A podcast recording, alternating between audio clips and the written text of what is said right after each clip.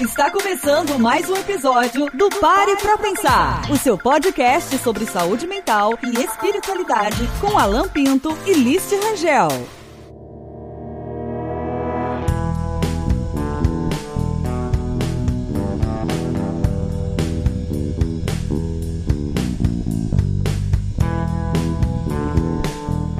Olá, sejam todos muito bem-vindos mais uma vez a mais um episódio do Pare para Pensar, o seu podcast sobre saúde mental e espiritualidade.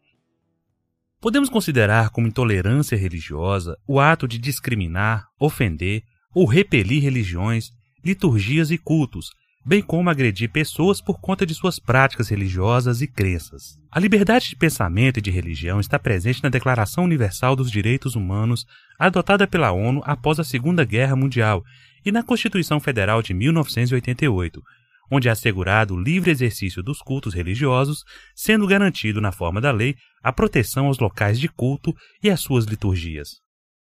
Mas infelizmente, o que deveria ser uma garantia natural e legítima vem sofrendo constantes ataques ao longo da história por parte daqueles que resolveram eleger a violência, o desrespeito e a imposição de suas crenças àqueles que agem de forma distinta da sua. O que motiva esse comportamento? Qual a origem das perseguições religiosas? Quais os caminhos a serem adotados para apaziguar as divergências entre as nações e que muitas vezes têm suas origens enraizada em ódios ancestrais? Intolerância religiosa. Esse é o tema do episódio de hoje. Eu sou Alan Pinto. Eu sou Lício Rangel.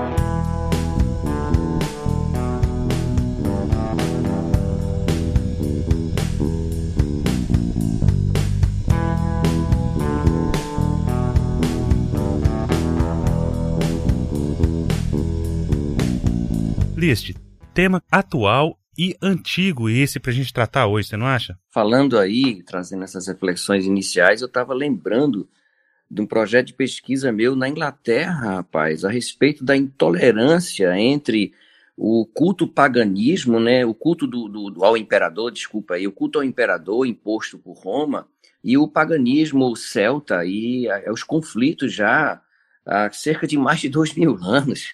É, aliás, isso vem desde a Grécia Antiga. Se a gente lembrar que Sócrates foi condenado à morte justamente por uma questão de intolerância religiosa. Ele foi acusado de corromper a juventude porque ele estava dando uma outra alternativa ao pensamento religioso da época. É, e para você ver como essa estrutura é, do apelo da união da religião com o poder estatal, ela é muito, muito, muito milenar, ela é muito antiga.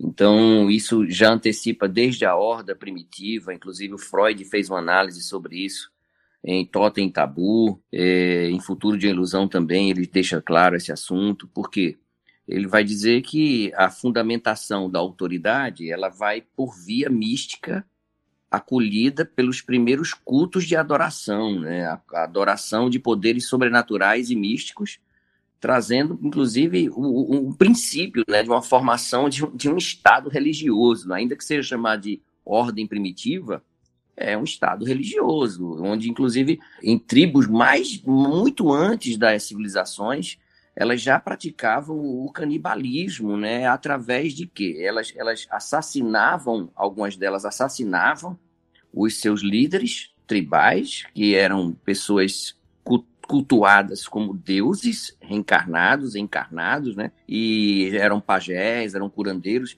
E eles acreditavam que na divisão do corpo daquele líder, em determinado momento, eles iriam absorver os poderes sobrenaturais daquele chefe tribal. E eles bebiam sangue desse homem e comiam a carne dele, só que com o passar do tempo, como eles viam que nada tinha mudado e que, pelo contrário, tinha criado uma desestabilização social na tribo, olha que coisa interessante, eles batiam no peito, gritavam para os céus, pedindo para que ele voltasse à vida, né? evocando já o princípio da crença da ressurreição, já naquela época, antes do período civilizatório, no período pré-civilizatório, na época das hordas primitivas. Então, estamos falando aí de uma, de uma relação muito íntima, sabe, entre dois poderes, né, Estado e religião, que quando colocam esses dois numa xícara, é um café adoçado ao gosto de quem vai ingerir, de quem vai beber, viu? É, e muitas vezes Uh, o outro que vai tomar também nem sempre concorda com o sabor, com a quantidade de açúcar, com a quantidade de café, é. com a quantidade de água. E todas as vezes que se levanta para falar sobre isso, aí há o embate, há o confronto. É, e você lembrou Sócrates, né? Sócrates não queria beber aquela estrutura social religiosa, não é? E aí empurraram ele para beber outra coisa, foi o veneno, né? A beber a cicuta. List, agora, onde nasce? Qual a origem da intolerância religiosa? Acho que antes da gente falar de intolerância religiosa, acho que é preciso a gente falar de intolerância de modo geral de preconceitos de raça, de credo, de preconceitos de classes sociais, porque parece que a gente tem uma, uma certa dificuldade em abraçar, em considerar o que é diferente. Seria essa a raiz da intolerância religiosa? É, eu acho que você tocou num assunto, inclusive eu estava refletindo sobre isso, justamente por causa desse projeto do mestrado que eu ainda desenvolvo essa pesquisa lá na Inglaterra. É, é o seguinte: há uma relação muito íntima entre a crença da superioridade, né?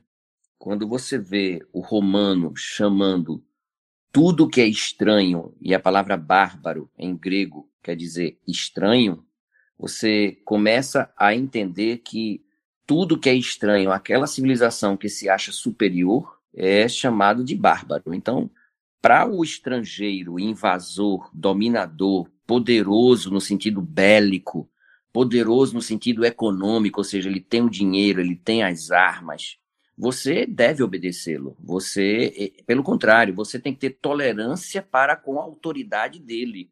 Mas ele não tem ou não é exigido dele ter a mínima tolerância, porque ele já se considera um ser supremo, um ser superior. É aquela mesma ideia da raça ariana, né? Aquele, aquele, inclusive, os imperadores como Júlio César se achavam concebidos, inclusive, pela, pelas divindades romanas, né?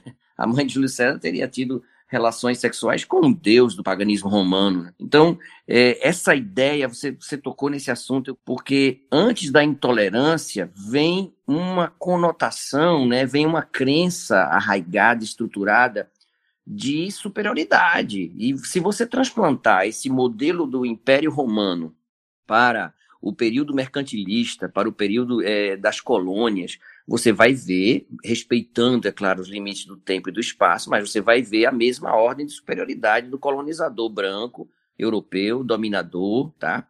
Que, que chega aí na, na, na, nas Américas, né? Ou chega na África, e ele vai é, se achar realmente herdeiro é, de, uma, de uma ancestralidade superior, de uma ancestralidade dominadora. Tanto é que há um fato histórico envolvendo a colonização de alguns países na África, quando é, Portugal, Inglaterra, França, Espanha disputavam né, os mares, e há um, um, fato né, registrado nos anais aí da, da história antiga de que é, durante a, a, catequização dos índios africanos, né, dos negros indígenas africanos, os pagãos africanos, um dos líderes do sacerdócio ergueu um, uma tela, uma pintura enorme, onde tinha a, a figura do, do, do, do, inferno desenhada, pintada naquela tela. E ele disse: Olha, se vocês não se converterem, e tinha um tradutor da tribo com ele, né, nessa expedição, e ele disse: Diga a eles que se eles não se converterem, eles vão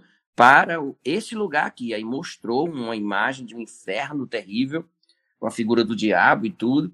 E aí o, o tradutor passou a palavra, traduziu o que o, o, sacerdote falou e o público começou a rir. Os, os, os, os nativos começaram a dar altas gargalhadas. E o padre olhou para o tradutor e disse: O que é que está acontecendo com eles? Que eles não estão com medo? Ele disse: Não, é porque eles estão dizendo que no inferno só tem branco.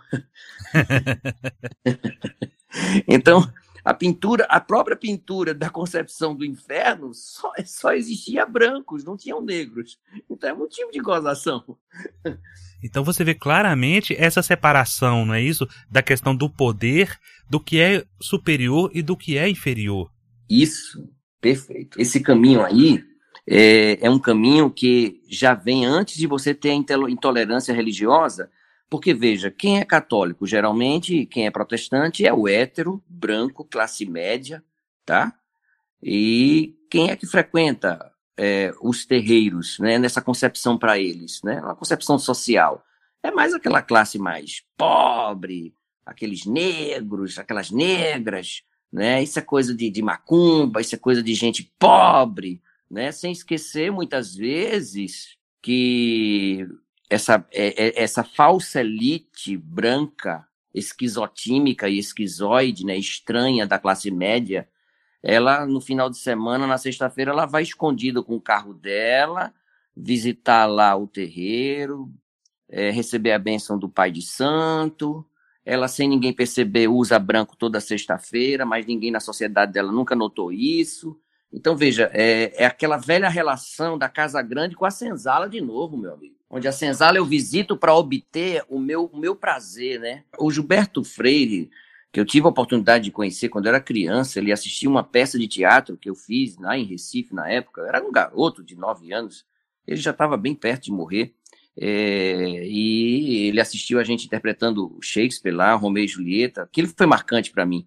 E o próprio Gilberto Freire, ele vai dizer isso na Casa Grande Senzala. Ele, ele vai tratar dessa relação, inclusive da manutenção do desejo da essa falsa é, supremacia branca, de que até na concepção não apenas é, do cativo ou do, do cativeiro do nativo, mas ele não exercia só um símbolo de dominação de poder, mas de poder também religioso e de poder sexual. O Gilberto Freire vai dizer que é, as estratégias utilizadas pelos padres era inclusive de tentar ceder um pouco ao apelo dos africanos pagãos, a fim de que eles pudessem, é, ali naquela exteriorização da religião deles, é, o efeito catarse, né? Era o que Roma fazia antigamente. Roma entrava no nosso território e dizia: olha, vocês podem continuar com a religião de vocês, mas vocês vão ter também que pagar impostos e adorar o nosso imperador. Vocês vão ter que adorar Júlio César, vão ter que adorar Augusto, né? vocês vão ter que adorar Tibério. Então, a, é, a, a religião ela sempre surtia um efeito catártico, né? de catarse, onde, onde o dominado vai ali no templo para aliviar suas tensões psicológicas, né? aliviar suas preocupações com dinheiro. Né? Então, o, o, a etnia falsamente superior, branquela, né, que a gente pode chamar assim, classe média que hoje existe, é uma, é, é, um, é uma herança maldita de nossa cultura, né, de nossa colonização portuguesa, né, muito, muito hipocritamente católica, entendeu?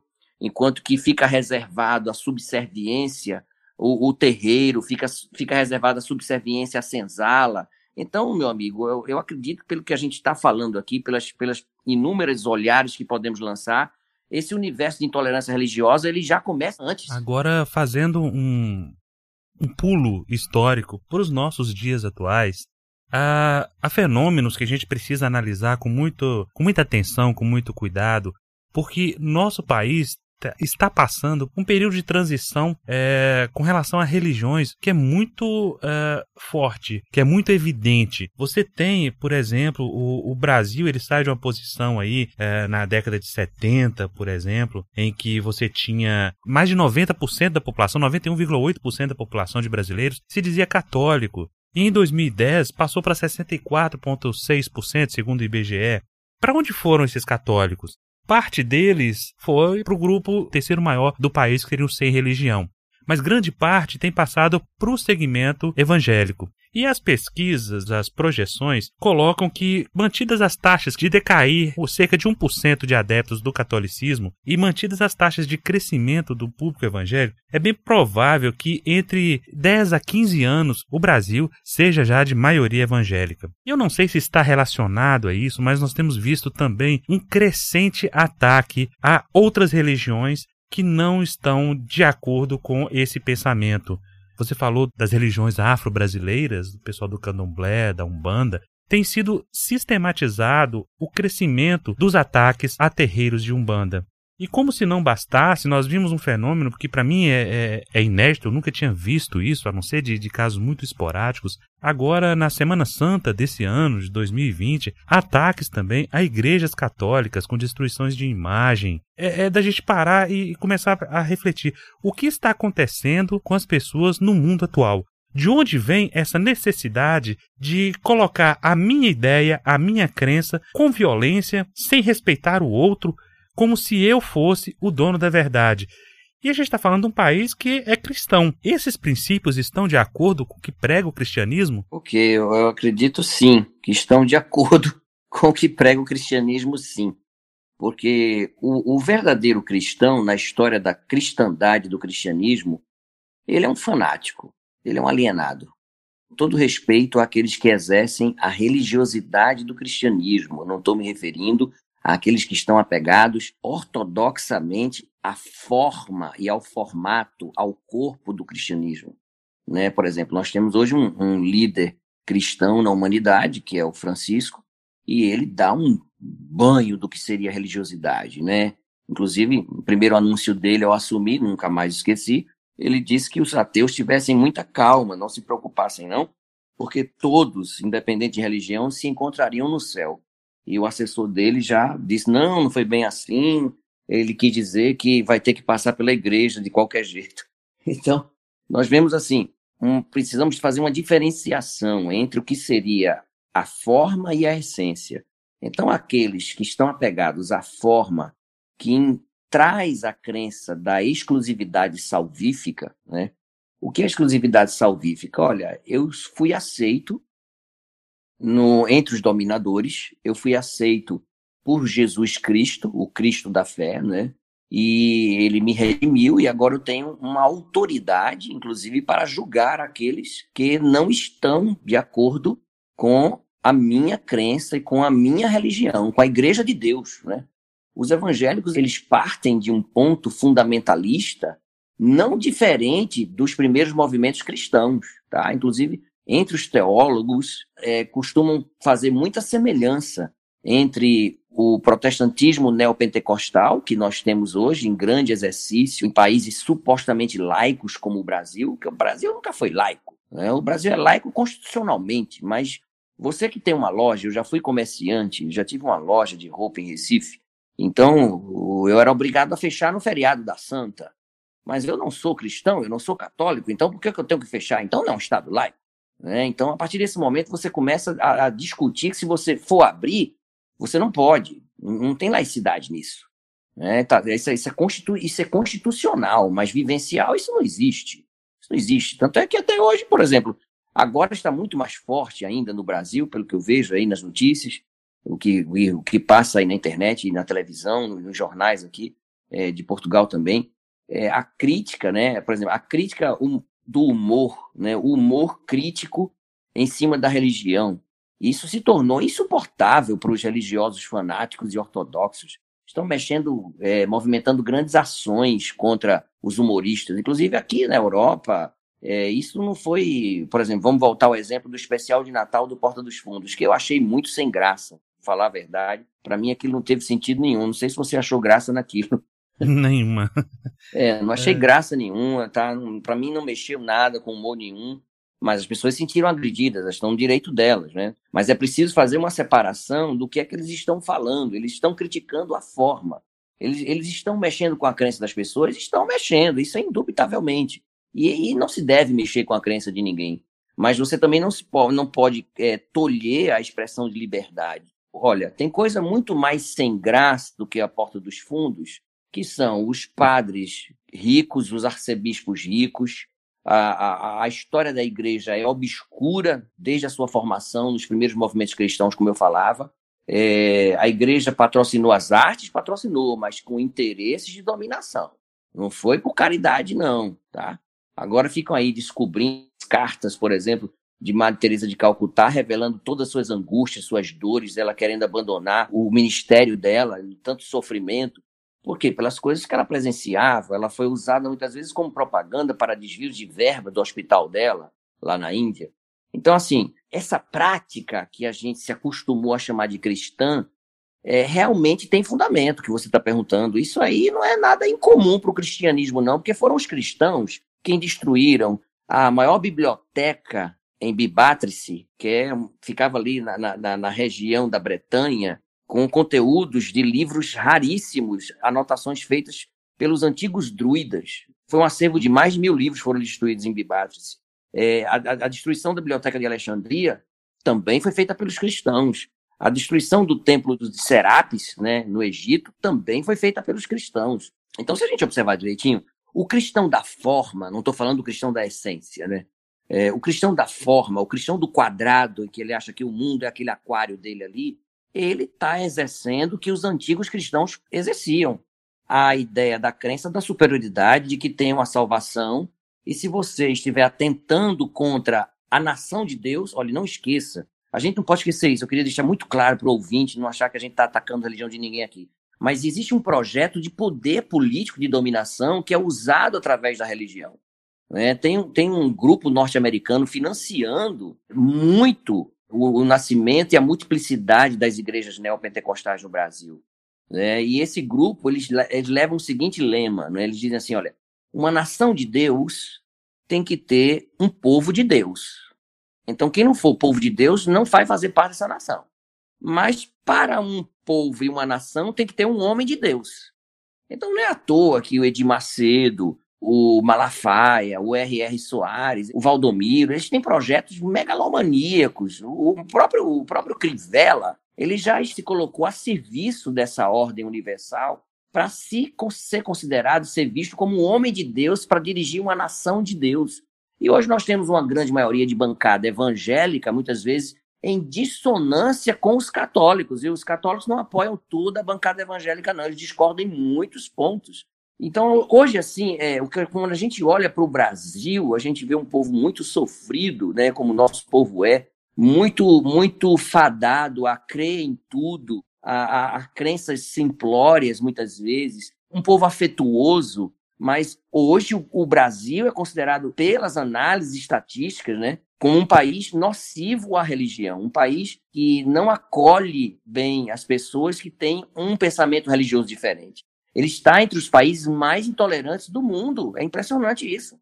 Tanto é que ano passado eu fui ao Rio de Janeiro, fui lançar meus livros, e coincidiu, entre aspas, de eu estar lançando os livros ali na Baixada Fluminense, fui até a zona sul do Rio de Janeiro, depois fui para a região dos lagos, aquela região montanhosa ali de, de mais afastada de Campos, do Goitacazes, naquele mesmo período que eu estava no Brasil, chegaram a destruir mais de 30 terreiros de umbanda, de candomblé, é, expulsando as pessoas lá de dentro, agredindo as pessoas, já assassinaram pessoas em nome de Deus, em nome da religião. Então veja que esse é um comportamento repetitivo, padronizado daqueles que se consideram salvos e eleitos, não muito diferente. Hein?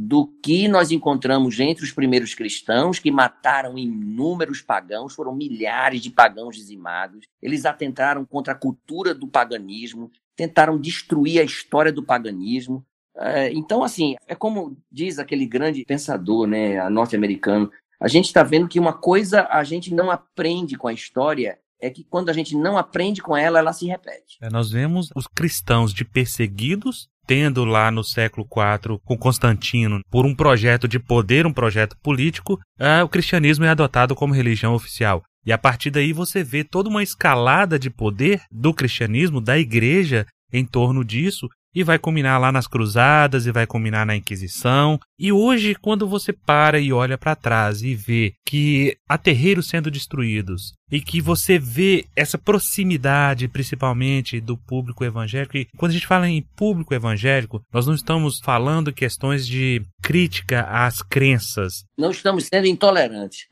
Exato, não é crítica às crenças, mas ao comportamento que esse público tem adquirido e essa proximidade do poder, principalmente com o que acontece hoje no nosso país a ponto de você ver um presidente da República prometer um ministro terrivelmente evangélico. Então você vê a laicidade do Estado indo para o ralo. Exato. Quando você de repente vê que há essa proximidade, você percebe que há projetos de poder, principalmente agora, com relação à quarentena, quantos se levantaram para apoiar a ideia de que templos não deveriam ser fechados. Exato. Você me fez lembrar a ministra da Família, né, quando ela disse que era terrivelmente cristã aquilo ali foi um, um, um, susto que eu tomei, porque eu ouvi outros cristãos, como Torquemada, né, responsável por inúmeras fogueiras. Olha, em 2012, é, chegaram à conclusão que 72% das pessoas queimadas pela Santa Inquisição durante 100 anos eram de mulheres consideradas bruxas. E olha, eu vou te contar, bruxo porque morava na zona rural, porque acreditava em chá. Eu aqui acabei de tomar um chá de hortelã. Então, na Idade Média, se me pegassem com algumas ervas penduradas em casa e um gato preto cruzando de um lado para o outro, já iam achar que eu era bruxo. então, eu, eu estaria condenado à fogueira. Então, a mulher também ela carregou esse, essa simbologia, essa estigmatização de porta aberta para a tentação dos sacerdotes, entendeu? Porta aberta para a tentação sexual, para a prevaricação. E nós temos hoje uma figura com sérios problemas nessa área, na liderança do nosso país. Nós temos também uma ministra com sérios problemas nessa área, onde ela, há pouco tempo, ela deu uma palestra lá no culto da igreja dela, onde ela falava que o Nordeste ensinava as crianças a como fazer bruxaria desde cedo. Agora mesmo, eu estou com amigos autores, autores lá do Nordeste, que estão perdendo acesso aos projetos literários culturais. Eles, eles não estão sendo acolhidos, né? Vários escritores, inclusive do Rio, também tiveram que mudar suas versões para terem seus livros aprovados pelos incentivos do governo, né? Por quê? Os livros não poderiam falar de Saci Pererê, os livros não podiam falar da Cuca, os livros não podiam falar de Canto das Sereias. Inclusive, essa senhora ela condenou o livro de uma escritora que ganhou um prêmio nacional porque era uma mãe dando banho nos filhos numa banheira e o livro dali daquele momento que ela dava banho nos filhos pequenos, enquanto ela dava banho, ela contava a história de uma índia que tomava banho nas águas do rio com o índio e eles foram levados pelas correntezas, ou seja, tudo muito lúdico, que é muito saudável para a cabeça de uma criança, e ela condenou. Ela condenou, e esse livro não entrou como um livro paradidático, não foi aceito pelo MEC. Então, nós temos ali uma, uma coligação de uma ortodoxia de, de que, assim, não, é aquele povo ali, é, é aquele povo ali, aquele povo ali tomou o poder. Para aquele pessoal que a gente não dava mínima, que a gente não dava atenção, que era só não, são, são, são, são os crentes, são os nossos irmãos, né? Aquele povo assumiu o poder. Essas pessoas que estão no poder, eles têm representantes. E o que é que eles fazem? Eles financiam esses movimentos religiosos, eles pagam a construção de igrejas, porque é dali que vai vir o voto. É dali que ele vai pedir o voto. Então, a tendência é que ele se perpetue realmente. Você está certo ao revelar os dados estatísticos aí. A tendência é que eles assumam o poder né, e, e tornem o Brasil deles né, a nação dirigida pelo Deus deles. Tanto é que o slogan já diz: Deus acima de tudo, né? o Brasil acima de todos e Deus acima de tudo. Então, veja, que Deus? Porque a minha concepção de Deus é diferente da sua, do ouvinte que está aqui me ouvindo agora, mas que Deus? Aquele Deus lá que, que manda matar? Aquele Deus que se arrepende de ter criado o homem? Aquele Deus que, ela mesma incentiva a mulher a ser submissa ao, ao marido? É, é a teoria da blindagem do casamento. Eles têm muita essa manipulação com a figura feminina, né? Blinde seu casamento. Aí um casal de pastores lá vão e lançam um livro, casamento blindado. Aí as mulheres tudo compram, ó, vão escolher o homem de Deus para casar. Como é que segura um homem? Como é que blinda um casamento? E a maior regra para blindar um casamento é a subserviência. A maior regra é ser submissa. Porque é assim que você se torna, na linguagem evangélica, uma mulher sábia. Você é uma mulher de Deus e a sabedoria de Deus atua em você na hora que você é submissa a um homem. Então tem todo o projeto, meu amigo e amigos ouvintes aí, que não tem nada a ver com, com religiosidade, não tem nada a ver com respeito ao próximo, não tem nada a ver com amor, não tem nada a ver com dignidade. Tem a ver com violência de consciências. Agora eu queria no próximo bloco que a gente falasse um pouquinho sobre a origem psicológica desses arquétipos. Aguenta aí.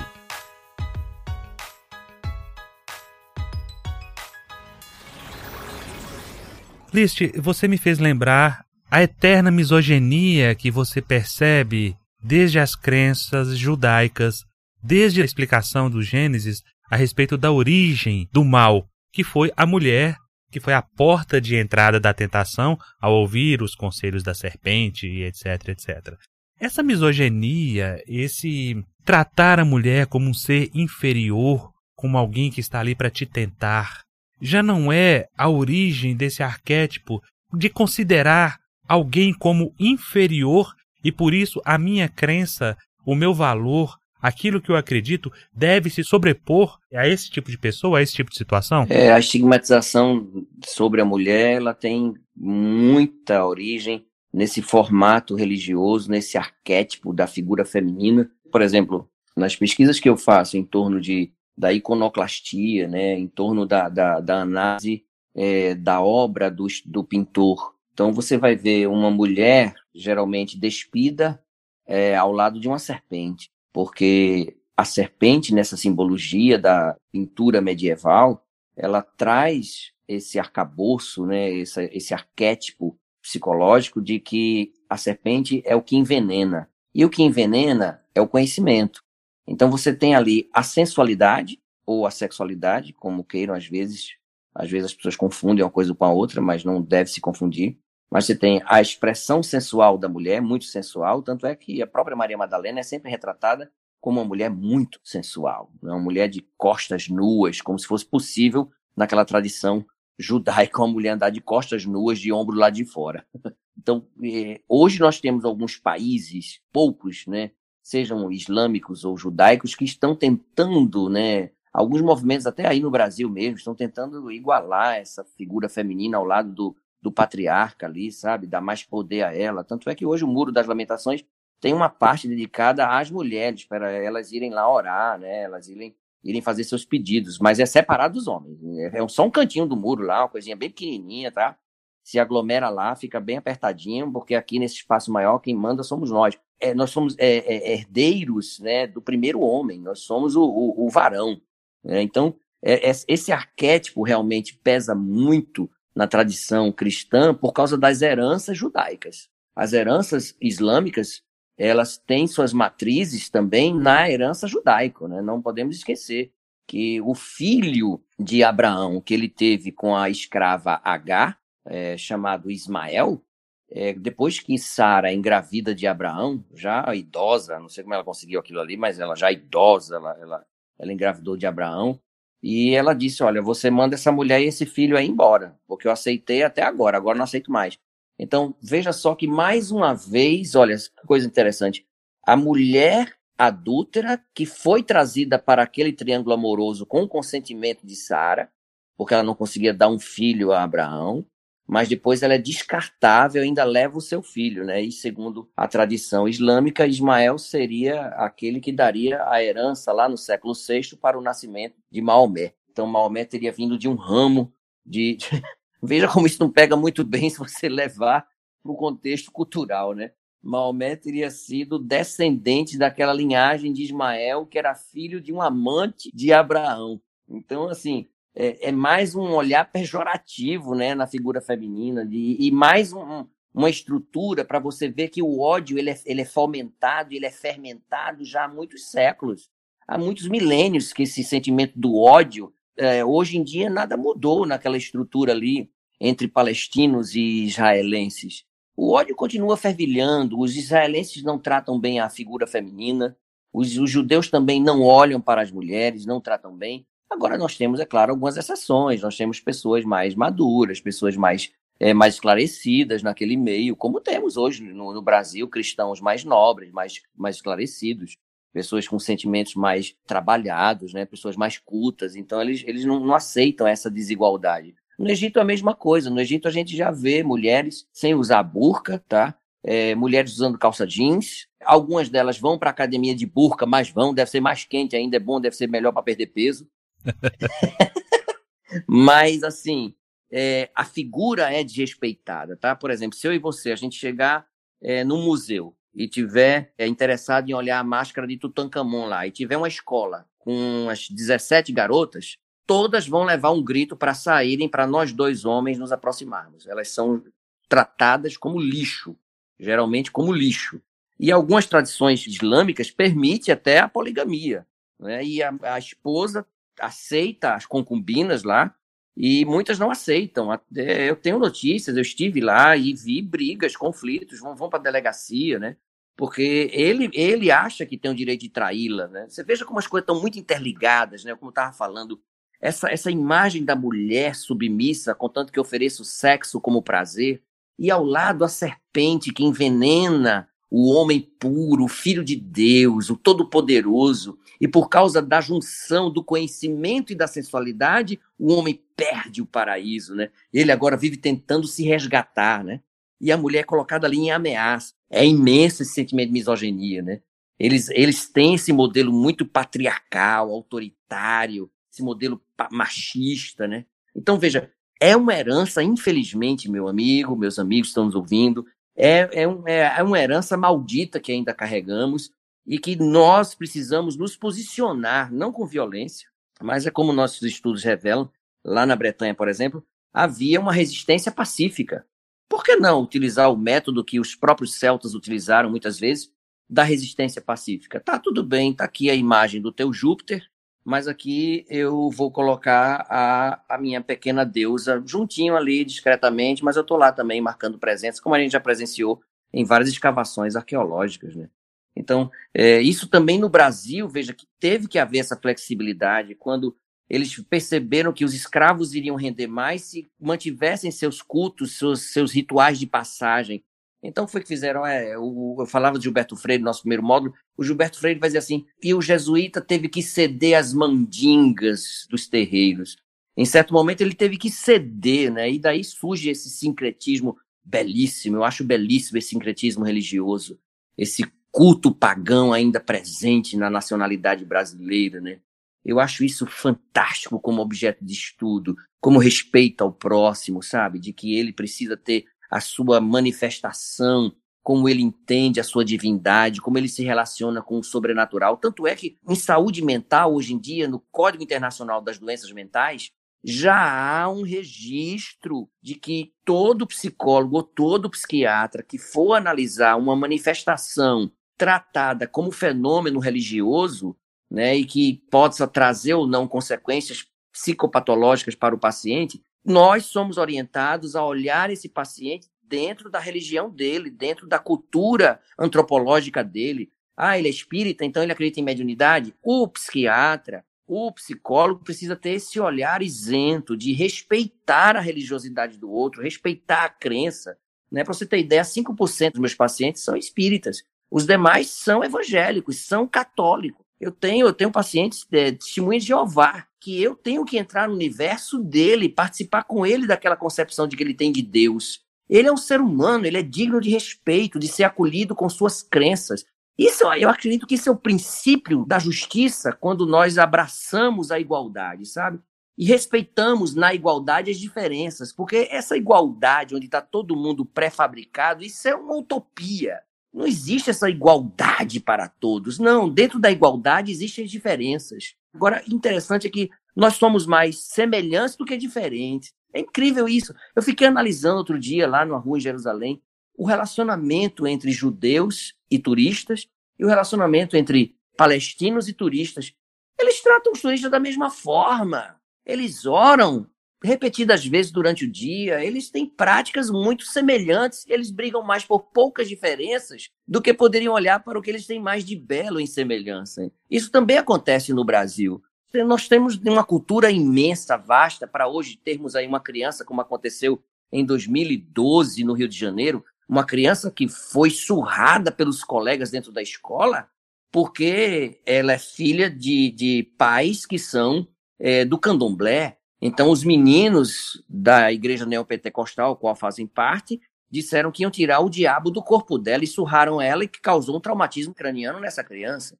Então, é, veja que ponto está chegando e com a conivência, a normatização dessa loucura por parte das lideranças do nosso país, né? não apenas nos governos federais, mas também nos governos estaduais.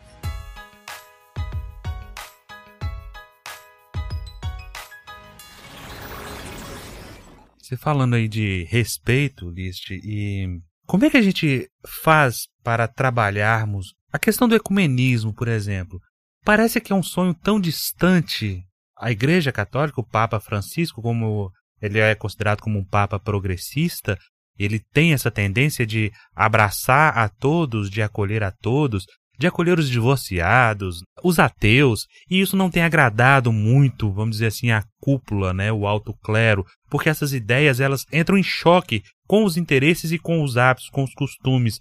A gente pode falar em ecumenismo tendo questões básicas, como você falou, e tão divergentes, porque a questão é: olha, eu acho que você não deve adorar a imagem e eu vou lá e quebro a sua imagem. Nós estamos falando do, do, dos ataques dos evangélicos às imagens, nós estamos falando dos ataques do Talibã ao explodir as imagens milenares de Buda. Então a gente está falando de coisas que são atavismos que estão vindo sendo repetidos, repetidos, repetidos, a exaustão. E quando é que o, o ciclo pode ser quebrado? Nós podemos hoje sonhar com a questão do ecumenismo? Eu, há algum tempo, eu deixei de fazer alguns encontros ecumênicos, né? Porque eu fui agredido. então fica difícil, assim, é, você na frente de uma plateia de mil, mil, duas mil pessoas, você ser agredido por uma autoridade religiosa.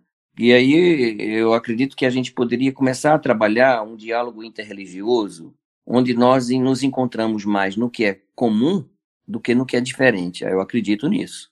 Tanto é que eu tenho amigos é, que são padres em Assis, é, tenho, tenho amizade com o bispo da região de Assis, tenho amizades com um pastor no Rio de Janeiro. Eu estudei em colégio protestante, tenho amigos protestantes, né? Mas se não houvesse diálogo é, interreligioso voltado para os pontos da religiosidade, não vai haver comunismo. E por que é tão difícil chegarmos a um consenso?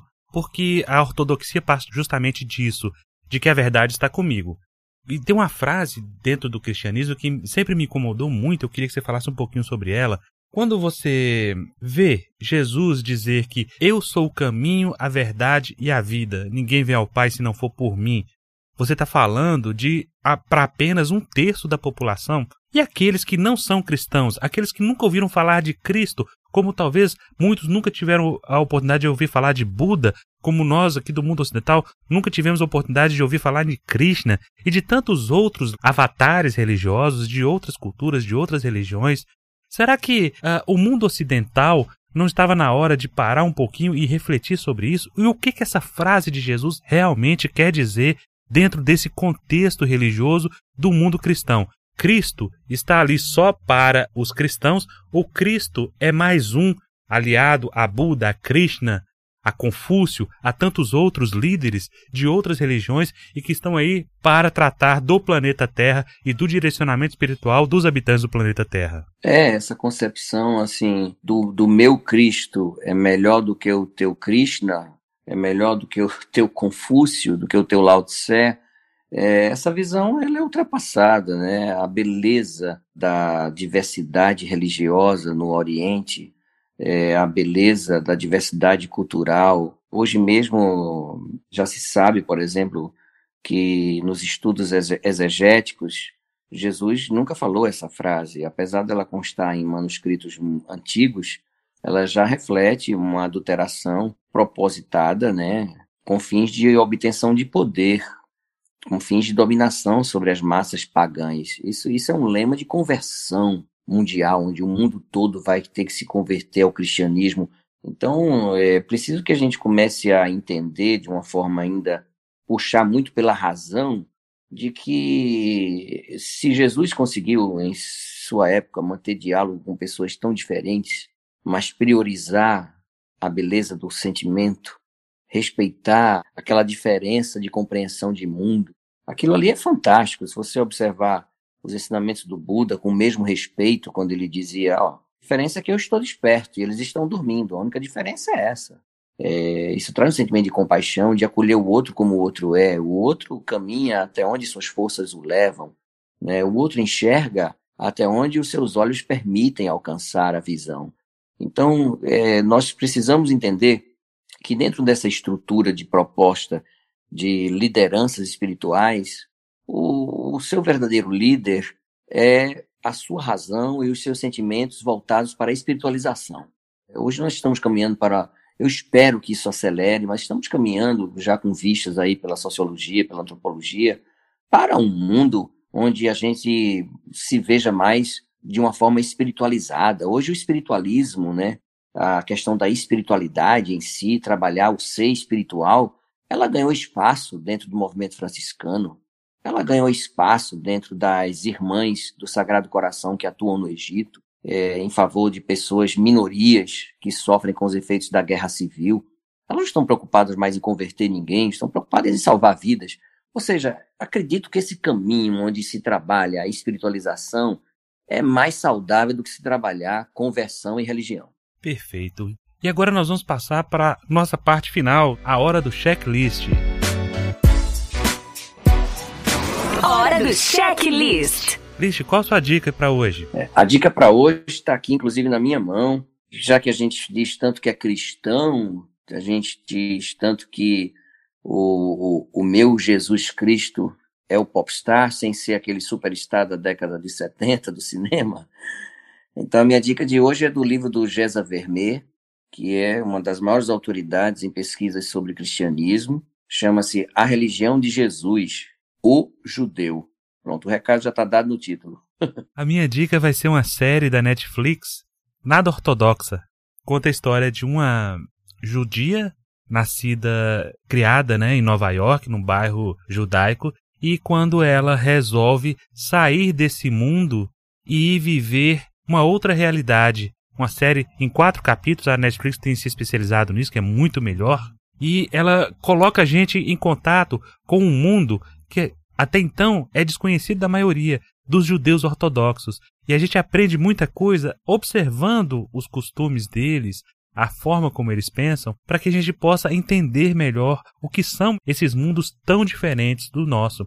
E aí você para e pensa: nossa, mas eles têm um costume tão bizarro, eles tratam a mulher de forma tão banal, mas para eles é algo natural. E a gente se colocar nesse meio para tentar compreender, para tentar se aproximar do outro, talvez seja o primeiro passo para essa convergência que o List falou tão bem aí. Ah, vou atrás dessa dica aí da sua, da sua série. Você me diz o nome, por favor? Nada ortodoxa. Ah, muito bom. Muito bom. Tá anotado. vou assistir. Valeu. então, meus amigos, chegamos ao final do nosso episódio. Eu espero que você tenha gostado, refletido. E vamos deixar aqui o nosso e-mail para você mandar as suas sugestões de pauta, para você mandar as suas críticas e, se sobrar tempo também o seu elogio, manda para a gente. É podcast@horizonteinfinito.com.br. Lá no assunto você coloque pare para pensar, porque a gente tem um pool de vários podcasts, a gente separa e vamos, quem sabe, adotar aqui a sua, a sua sugestão e também ler o, os seus comentários assim no final e por aí vai. Então mande suas críticas, mande suas sugestões e a gente vai tentar, na medida do possível, melhorar cada vez mais o nosso programa, que não é pra gente. Esse programa é feito para você. Até mais, até a próxima. Até mais. Visite o nosso portal para ouvir outros episódios e conhecer os demais podcasts através do horizonteinfinito.com.br.